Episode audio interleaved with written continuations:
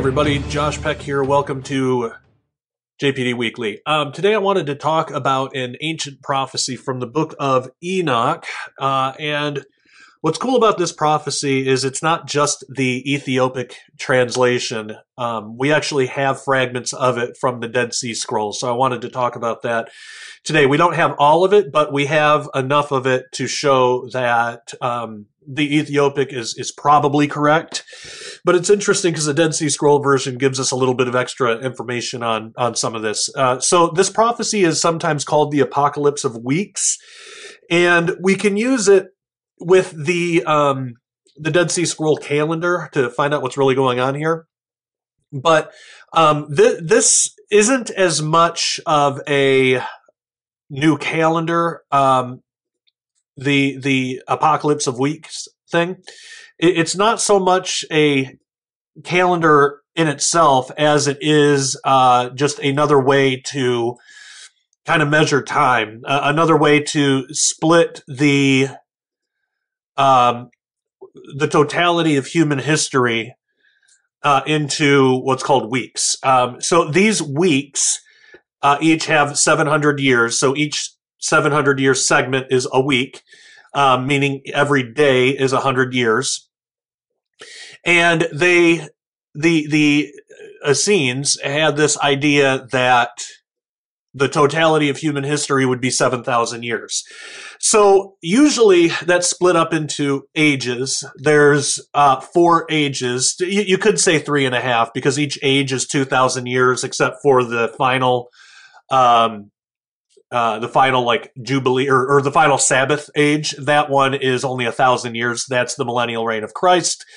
Um, and we've talked about that quite a bit on this channel, so I'm not going to rehash all that. So what this what this prophecy is, it's another way to split up the same period of time, the same seven thousand years.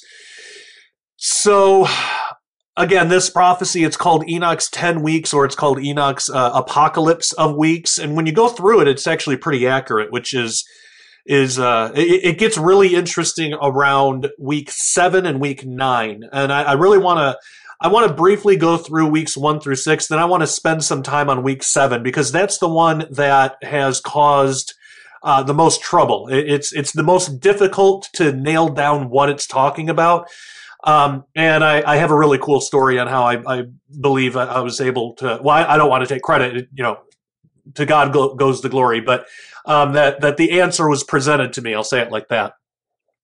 So this prophecy comes from the Book of Enoch, chapters ninety-one and ninety-tee. If you're in the Ethiopic, uh, if you're in the Dead Sea Scroll version, it's uh, column four, I believe, and uh, we'll we'll go through that, or, or, it might be three and four.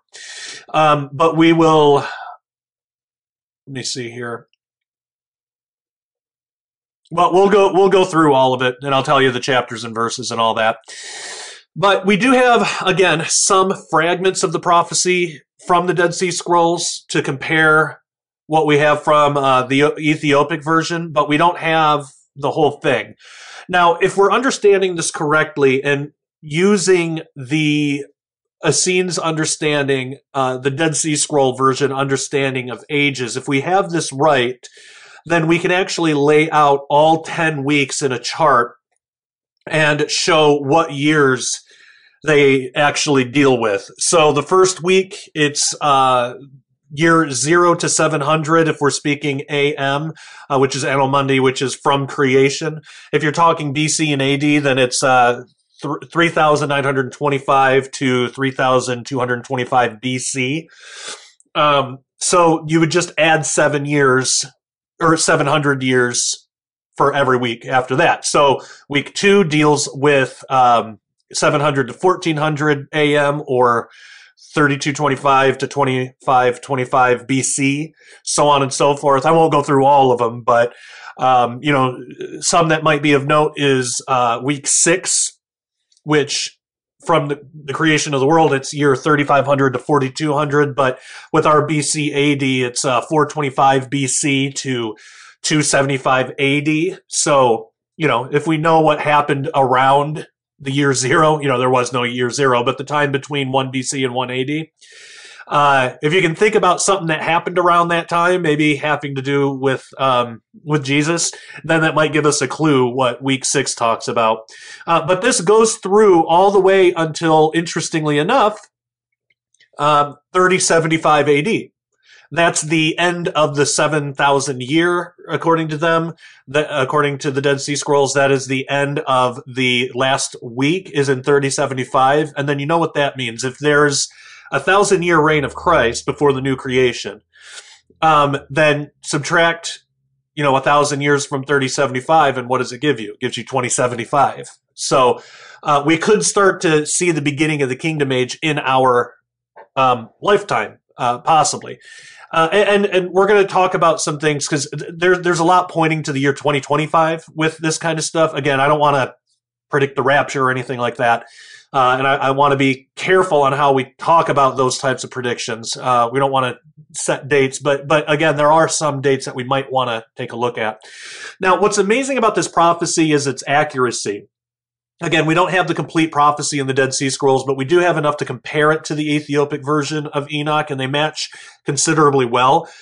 So it just stands to reason if um, if the parts that we have match, then probably the rest of it would have as well if we had the whole thing in the Dead Sea Scrolls. But it's been lost to time and degradation uh, just from sitting in caves for two thousand years. Um, uh, but the the translators of the Ethiopic version for for them to make up the prophecy, they they would have had to know exactly what parts would be discovered among the Dead Sea Scrolls and what parts would be lost to time and degradation. They had no way of knowing that. So, you know, that would have been impossible to know. So if if what you have you can compare and see that it's right, stands to reason the rest of it probably was too.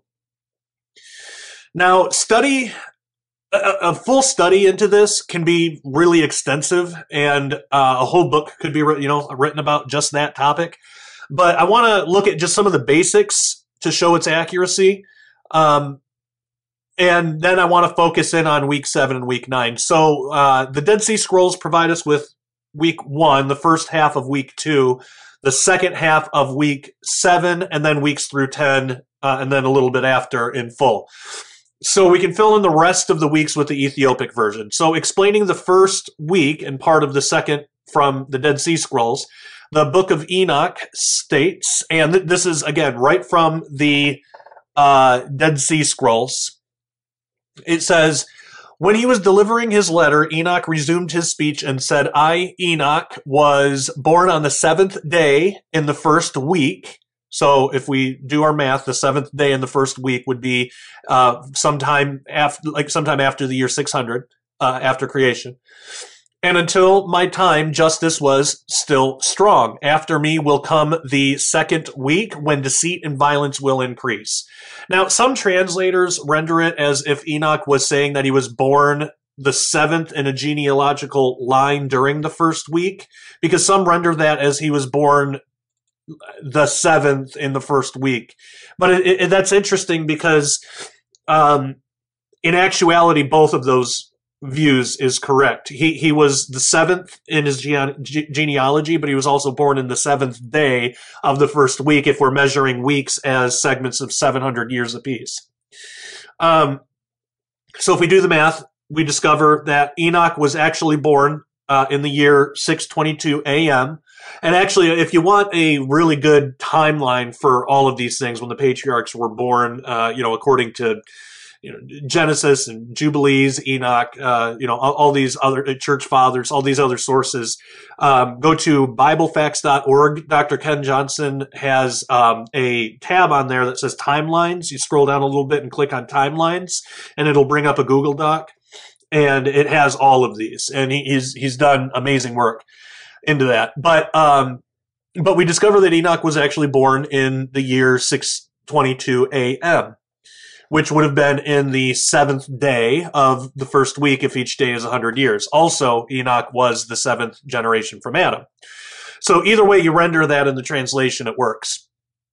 Now, uh, we're given the first few words of the second week from the Dead Sea Scrolls. So, to understand what's being said about the entire second week, we can look to the Ethiopic uh, version, uh, which is where it, it's the same place that we'll get all Ethiopic translations from this prophecy. It's from Charles's um, um, translation. It's just called the Book of Enoch. You can find it at en.wikisource.org slash wiki slash the underscore book underscore of underscore Enoch underscore open parenthesis Charles close parenthesis backslash chapter underscore 93.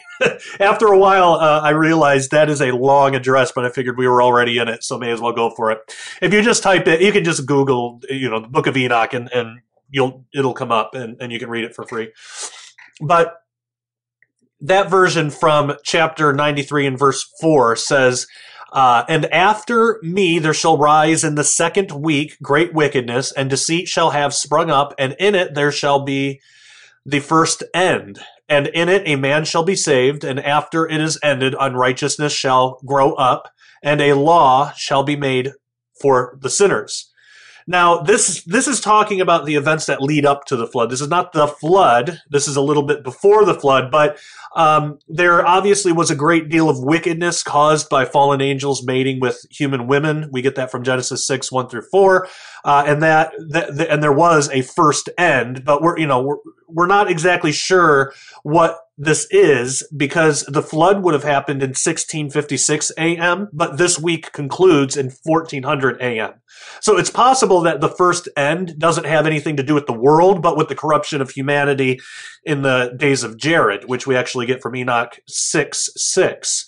Uh, and that would fall in that timeline, the, the days of Jared. Also, the it after, uh, from, from the quote, after it is ended, that might be talking about the wickedness rather than the second week. And if that's the case, this could be looking ahead a bit past the second week.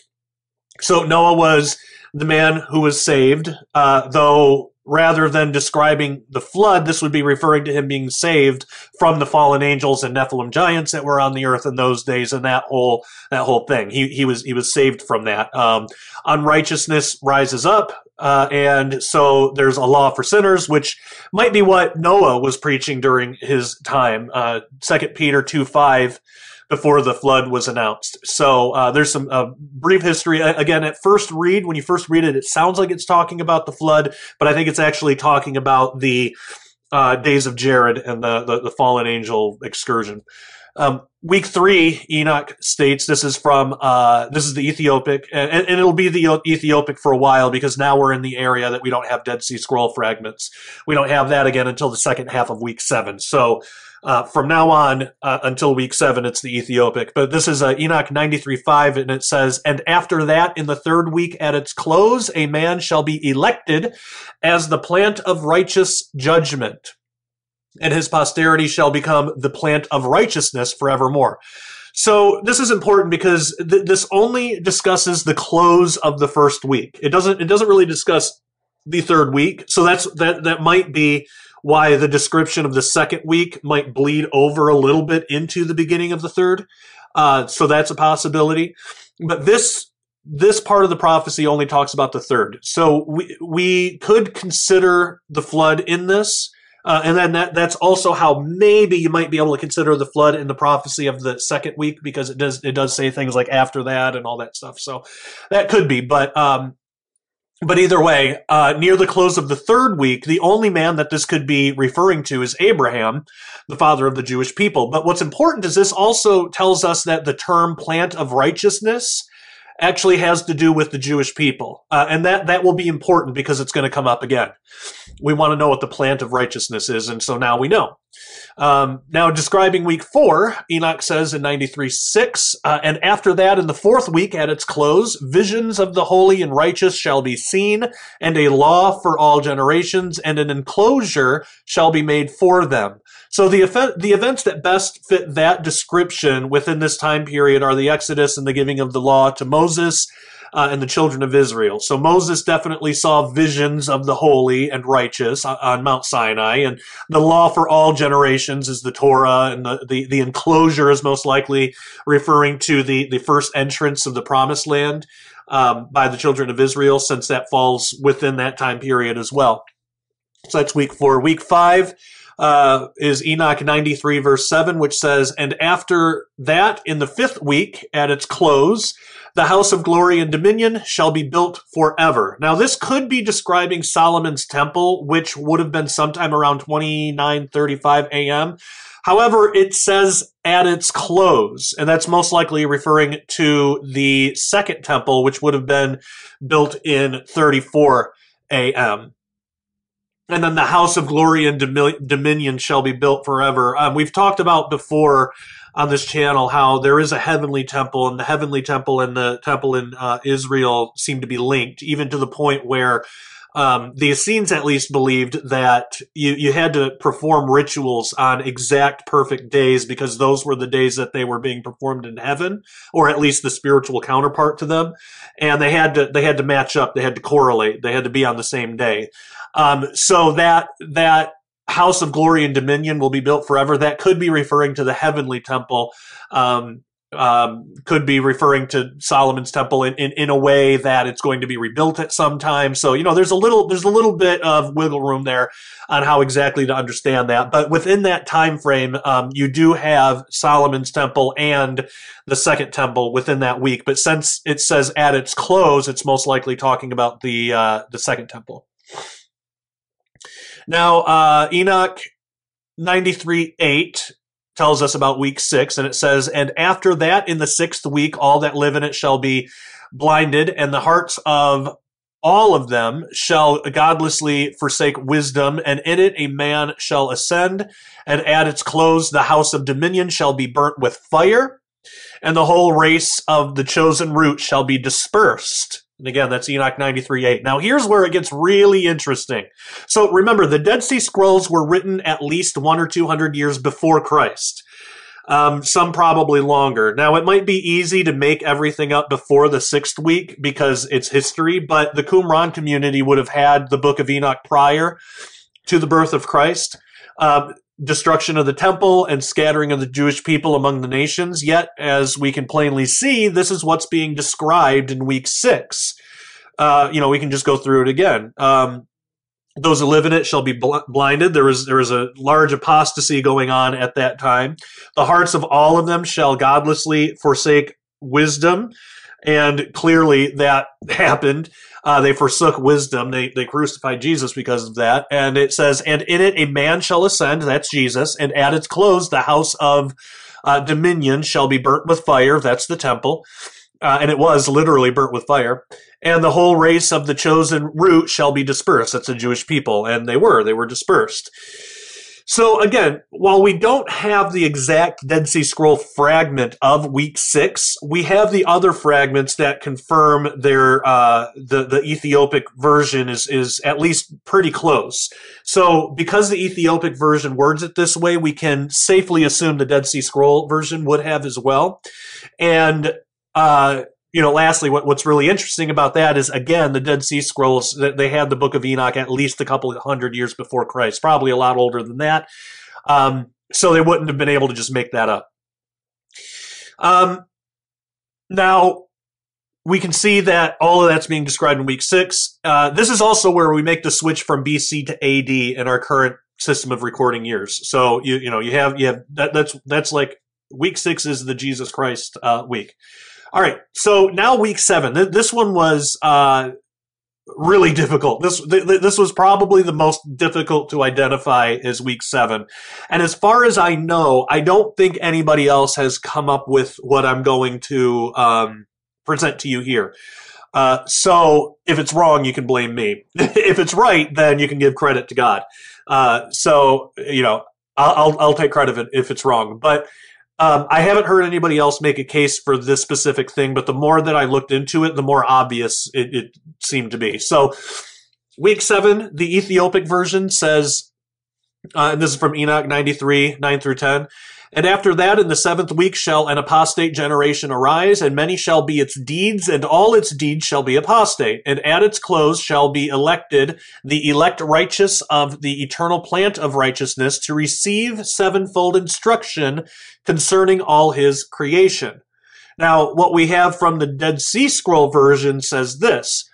And again, we only have like the last half of it, but it says, uh, but all their deeds will be at fault. At its close, the chosen ones will be selected as witnesses of the justice from the plant of everlasting justice. They shall be given wisdom and knowledge sevenfold. They shall uproot the foundations of violence and the work of deceit in it in order to carry out justice. And uh, that, again, it's uh, 4Q Enoch, column 4, verses 11 through 14. So, now, as we can see, we are given a little bit of extra information in the Dead Sea Scrolls, but it pretty much maintains what the Ethiopic version has. Now, many have assumed that um, verse 9 from the Ethiopic version here that says, And after that, in the seventh week shall an apostate generation arise. Many people have assumed that that's talking about the Catholic Church in the Dark Ages, and you know there's a case to be made from that. That very well could be. Um, Islam was also around at that time. It was founded exactly in that time, so it could be Islam. Uh, but to narrow it down, we have to identify the other group mentioned called the cho- the chosen ones, who are selected as witnesses of the justice from the plant of everlasting justice, according to the Dead Sea Scroll version. So the Ethiopic version translates this as the elect righteous of the eternal plant of righteousness. Now, this is why week three was so important. Remember from week three, the plant of righteousness has to do with Abraham and the Jewish people. So, uh, we should be able to find, and this was what was difficult. And I think this is why a lot of people go to like a Catholic thing or an Islam thing, um, because it's hard to find a lot of like what what would this be? You know, we we should be able to find a sect of Jewish people that were called out from the majority of other Jewish people of this time that had something to do with uh, wisdom and knowledge or an instruction concerning his creation. Um, so this should be a substantial change from the norm at the time, as it's described as a sevenfold instruction. And again, wisdom and knowledge sevenfold. Now, uh, I want to tell the story about kind of my journey through this part of the prophecy. I remember months ago, um, from the time of this video, this was months ago, I was kind of puzzling over this prophecy. I could not figure it out. Um, I was listening to uh, Dr. Ken Johnson's work because he's got a really, really good video. Uh, it, it's just audio only, but it's on YouTube uh, on Enoch's 10 weeks. And I, I think he nailed it on all of them. But even this one, even this one, he admitted he didn't know. He didn't know what it could be, but he believed that it was true because, excuse me, um, because uh, all the others were were so true. Um, and you know, I've I've read a lot of blogs and articles, and a lot a lot of them go go to the Catholic Church. And I, I originally thought that that might have something to do with it. I, I believed that um, it might have something to do with Catholicism of that time and perhaps uh, maybe the iconoclast movement having something to do with idolatry since it's uh, since it was occurring during that time period. Now, another thing too is at that time I only had access to the Ethiopic translation. I was not aware of the slight differences and additions that are found in the Dead Sea Scrolls version. So I even emailed um, uh, Ken, uh, Dr. Johnson, and I, I, emailed him kind of some of my thoughts, what I was thinking at the time. Uh, though, admittedly, I was not convinced of this myself. Like, so I, I, was presenting this interpretation, but even to me, it was like, I, I don't know. So, so I'll read you actually a little excerpt of that email. Um, uh, this is just an excerpt. It was a longer email, but but just kind of the crux of what I was getting at is uh, I wrote, you know, the only thing I can find that remotely fits this second that remotely fits this is the Second Council of Nicaea, which actually had seven sessions, each one ending with a determination. So, literally, seven distinct teachings or instructions. So, sevenfold instruction. And it all related to the veneration of icons, or what we might go as far as to say the veneration or worship of idols. The second commandment says not to make worship uh, and serve any graven images of of anything in heaven, earth, or in the sea. Basically, all of creation. So maybe that's the all of creation part. Now, the Second Council of Nicaea determined the veneration of icons was acceptable. So that's odd. Uh, that wouldn't seem to fit. But what if the ones who determined that were part of the apostate generation and the instruction that the righteous were receiving concerning all of creation, the sevenfold instruction was actually a bad instruction from the apostates about icons uh, or, or, or, idols, rather than it being an instruction from God. so is it possible that the instruction the righteous received doesn't come from God and is not a good instruction? So it's a reach. It's a it's a big reach. And and again, like I said before, I did not have um, access to uh, the Dead Sea Scrolls version of it, which the the Dead Sea Scrolls version seems to uh, again imply that this teaching is something from God about God. You know, it, it seems like a good thing, basically. Um,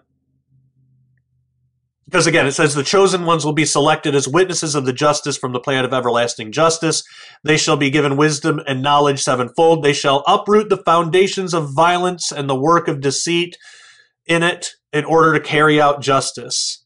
So that to me doesn't sound like they're receiving a negative instruction. It sounds like they're receiving a good instruction. So, so even even from the Ethiopic version, though, and that's the Dead Sea Scroll version, but even from the Ethiopic, I just I wasn't really convinced. Even after I sent it, I knew that I needed more study, uh, but at the time, I felt like I exhausted all my options. So the, that interpretation it did not seem right, but I simply did not know else where else to look. Uh, and you know, with that kind of stuff you know, I've learned throughout the years that the best thing to do in those situations is to just put it in prayer, leave it to God, and wait on Him to reveal the answer if He so chooses. So that's what I did. Months later, though, actually up until the day before the time that I actually wrote all this down, uh, so this was just a couple of days ago. Uh, in fact, I was writing on the 10 weeks prophecy of Enoch, and I stopped after week six and the end of the workday that day had come. But I knew that the following day, which, which I knew that the following day I was going to have to deal with week seven, but I did not have an answer for it. And I didn't know what I was going to write because uh, it's part of a book that I'm working on. But um, I, I, didn't know what I was going to write. I didn't want to write the Catholic thing because it just didn't feel right. Uh, I was probably just going to write something like, you know, basically what Ken did is, and just say, I don't know. You know, I, I, I believe it. I believe something happened, but we might, I just don't know what it is. But I didn't like not knowing. I didn't, I didn't like that there was one of these weeks that didn't have like a very obvious answer. Um, and I, I, again, the icon interpretation, I, I, did, I never felt like was really complete. So I didn't want to offer that as a valid interpretation. So I, I was ready, again, I was ready to just admit in the book that I didn't know and then move on from it. But that night, uh, I was I was uh, getting ready for bed. Um, Christina and I usually uh, will watch some sermons or something before bed, uh, and I was getting ready to sleep for the night. I had on a series that I had been watching during my downtime by Dr. Chuck Missler, uh, which if you guys aren't familiar, look him up on on YouTube. He was a brilliant Bible teacher. Uh, he went home to be with the Lord in May of 2018, but the series was on the book of Colossians. So it had absolutely nothing to do with Enoch, nothing to do with Dead Sea Scrolls, uh, had nothing to do really with anything uh, about Enoch or the 10 weeks or prophecy or any of that. So I was about halfway through the series, probably around session four or five, and then all of a sudden, just like at random, but it was still too precise to be just chance. This was this was a God thing. The answer about uh, Enoch's seventh week came right on the screen. It was just like right there, presented to me, just given to me. But the funny thing is, Dr. Missler was not teaching anything about the Book of Enoch, and th- there wasn't any indication that he even knew that this teaching had anything to do with uh, that prophecy in the Book of Enoch. So I paused the TV after his explanation, and I'm going to get to that in a minute, but I paused the TV. I turned to Christina, my wife, and I, I said, "That's it. That's Enoch's seventh week." And uh, so I quickly made note of it in my phone for the following day, and then uh, I turned back on the session. Uh, but I had the answer, and I was excited. So about an hour later, in the in, in the next session, another interesting bit of uh, seemingly coincidental teaching came up. Uh, Dr. Missler started. Um, describing a practice that you know every Christian should begin doing uh, in light of a familiar Bible verse, John 14, 26, that says, But the Comforter, which is the Holy Ghost, whom the Father will send in my name, he shall teach you all things, and bring all things to your remembrance whatsoever I uh, have said unto you. So uh, Chuck Missler suggested that anytime you come across an unfamiliar verse in the Bible and you don't know what it means, pray to God for the answer, remind him of his promise in John 1426 that you know the holy spirit will teach teach all things and then wait um, after praying and while you're waiting uh, Dr. Missler said to keep record of the verse in a personal jur- journal for later use. It's just for you. No one else is going to see it. Although I, am putting this out here, but but he uh, he said it likely won't happen right away, but eventually that God will reveal the answer to you, and it, will most likely be un, an unexpected way. So you might overhear a conversation or a thought might come to you while you're eating dinner or something like that, but somehow God will provide the answer, and when He does. Uh, um, Chuck Missler said that that what, what you do is you find that spot in your journal with your original question and write under it how God taught you the answer and then keep doing that. And he, he said that the reason for this is because there will be times we as Christians are going to go through doubts and difficult times. And when those times come, pick up that journal and read through the many ways that God has tutored you throughout your life. Now, what's amazing about that is, unbeknownst to Dr. Missler, he just happened to say this right after he inadvertently gave me the answer to a question I had been spending months trying to find. He was one of those un- un- unexpected ways that the Holy Spirit was teaching me. And then the Holy Spirit confirmed it by saying that, you know, by, by Chuck saying that next thing about writing it in a journal and keeping track of how the Holy Spirit will teach you. So that blew my mind. Uh, Dr. Missler recorded those sessions over a decade before God used them in my life. And I'm sure that God's used them and used those recordings in various ways through an untold number of uh, lives since the time of their recording. But because of this, I decided to take Chuck Missler's advice and record this story in the book that I'm writing and in this video that I'm recording. And, and ho- hopefully that will, you know, not only be an encouragement to me should I ever run into my own season of doubt, but that it'll also be an encouragement to others as well. Uh, so hopefully you guys will be able to get something from that. You know, we may not always be able to recognize how God is teaching us things throughout our lives, but we can be assured that He is. And we also may never know how God is working through our lives for the benefit of other people. But again, we can be assured that if we follow His desires rather than our own, um, He can use that obedience in really amazing and impactful ways. So, all that being said, uh, here, here's here's what Chuck said. So, so Do- Dr. Missler was discussing the history of the uh, Karaite Jews. And as he was explaining how they were formed and what they stood for, I realized that this th- th- this was an excellent fit to week seven of Enoch's prophecy. The whole the whole history, the story of the Karaite Jews, how, how they got started. So you know, do, doing this video now, I find it funny that I, I, had actually briefly mentioned in another video when we went through the history of the Sadducees and stuff. I had actually briefly mentioned a connection with the Karaite Jews and the Sadducees, uh, which, you know, at the time of this recording, that was weeks ago. And it's funny because had I continued on that trail of research, um, I might have come to the answer of Enoch's seventh week back then, but you know, the Lord has has his perfect timing for everything, so it just wasn't the time for that. Okay, so there's some debate as to when Karaite Judaism first sprung up, but most agree that it gained a substantial foothold somewhere between the 7th and 9th centuries, which would fit perfectly within the time frame of Enoch's 7th week. Because we're dealing with um, late into the 200s to late into the 900s, so it fits perfectly in there. Um, and this is how one online publication words it. And this is from myjewishlearning.com. But about the Karaites, it says, led by a nasi prince claiming Davidic lineage, the Karaites attracted many scholars of distinction in biblical exegesis, law, Hebrew lexicography, and philosophy. So originally, the Karaite Jews branched off from the mainstream Talmudic Jews of the time. So ba- basically, like almost all the Jews at that time were Talmudic, and this small group broke off from that, and that's the Karaite Jews, and they absolutely rejected the no- the notion of oral Torah. And instead, they preferred to recognize the written Torah as the supreme authority in religious law and theology, even borrowing some of their traditions. Get this, and some of their interpretations from the Essenes, uh, you know, among other ancient uh, Jewish groups. So it's believed that Karaite Judaism formed as a reaction to the rise of Islam, which is interesting. But, but if so they basically wanted to go back to Torah. They rejected the Talmudic stuff. Uh, they they rejected oral Torah. They just wanted to go back to Torah. Now they weren't Christians. They were still Jewish, but um, but they wanted they were basically doing it like the Essene way, except for the Essenes by and large uh, accepted Christ.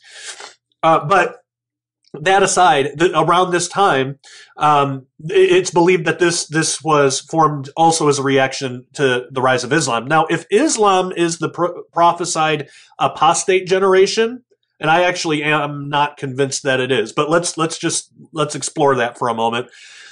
If Islam is the prophesied apostate generation from week seven, and if, and then if Karaite Judaism rose up as a reaction to it, then the Karaite Jews could be the elect righteous of the eternal plant of righteousness.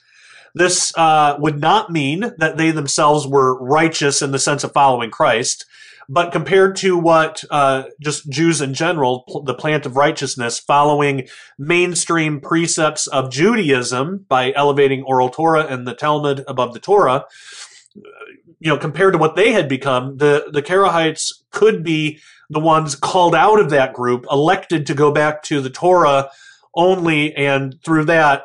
Uh, uh, Torah only, and then through that, that's how they received their sevenfold wisdom and knowledge.